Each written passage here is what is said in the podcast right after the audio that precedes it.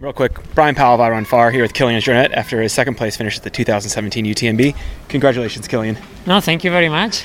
What brought you back to UTMB after these years? Oh, it was easy, you know. like it- it's if you long ultras and you see the field, like it was the place to be Yeah. because it's, it's sure that uh, I has been studying a bit like uh, the depth in races Yeah. in different sports and in, in short distance and long distances, and in in ultra races, if you see like the 10% of uh, races finishing uh, yeah, uh, after the first place, it's only like one or two persons.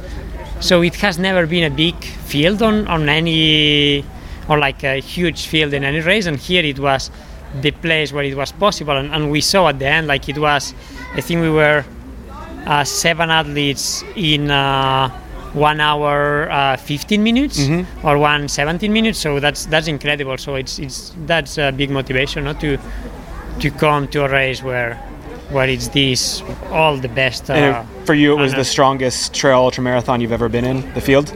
yeah, I think so. I think. Uh, yeah, Western States. Uh, the first year I raced, it was also a huge 2010, field. yeah. 2010, it was a big field, but here it was more. I think it was because uh, yeah, like it was impossible to see like who will be in the top 10. Like it's it was like 30 persons could be there. Yeah. And even throughout the race, you were having a, a good battle with Jim and Francois. Uh, when did uh, that all? When did the winner get decided? When did Francois make his definitive move? Actually, we, we were running together. It was really fun uh, to run with Jim. Uh, all the this part of the race because I have never raced with him, and with Francois it's always a pleasure. He's uh, such a good runner, and uh, we were racing. Um, yeah.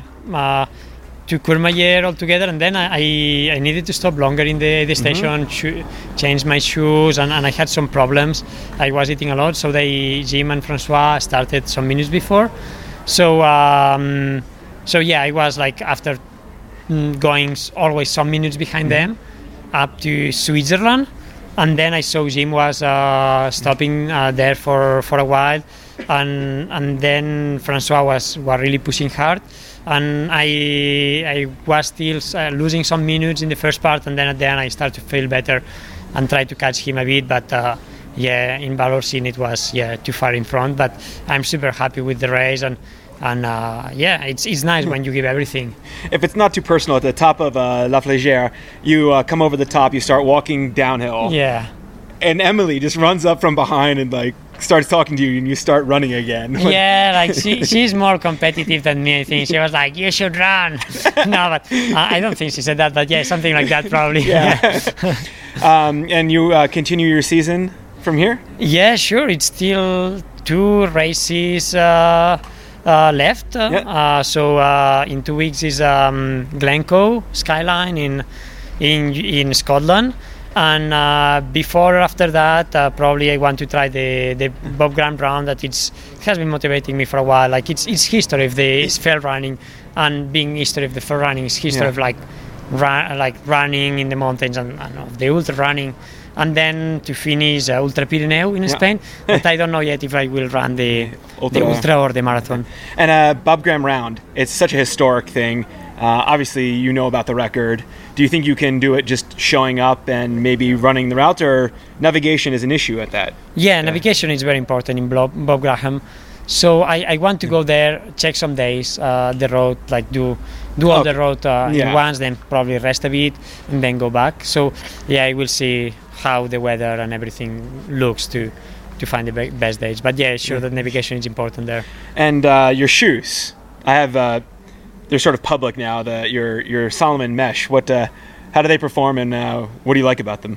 yeah wh- what i like is the comfort and, and mostly in, in ultra races that because it has not like uh, uh, any like hard points on the shoe it, it it is like like you have a, a sock so so like it's it's really comfortable and mostly for long races but also i have been running short races with like mont blanc marathon zegama last year or Sierre-Zinal.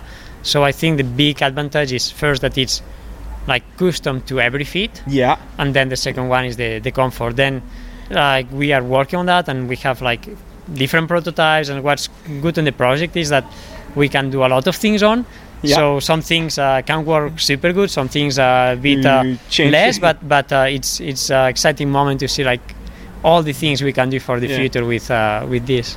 And uh, with UTMB this weekend, was it was it the most exciting race in a long time for you?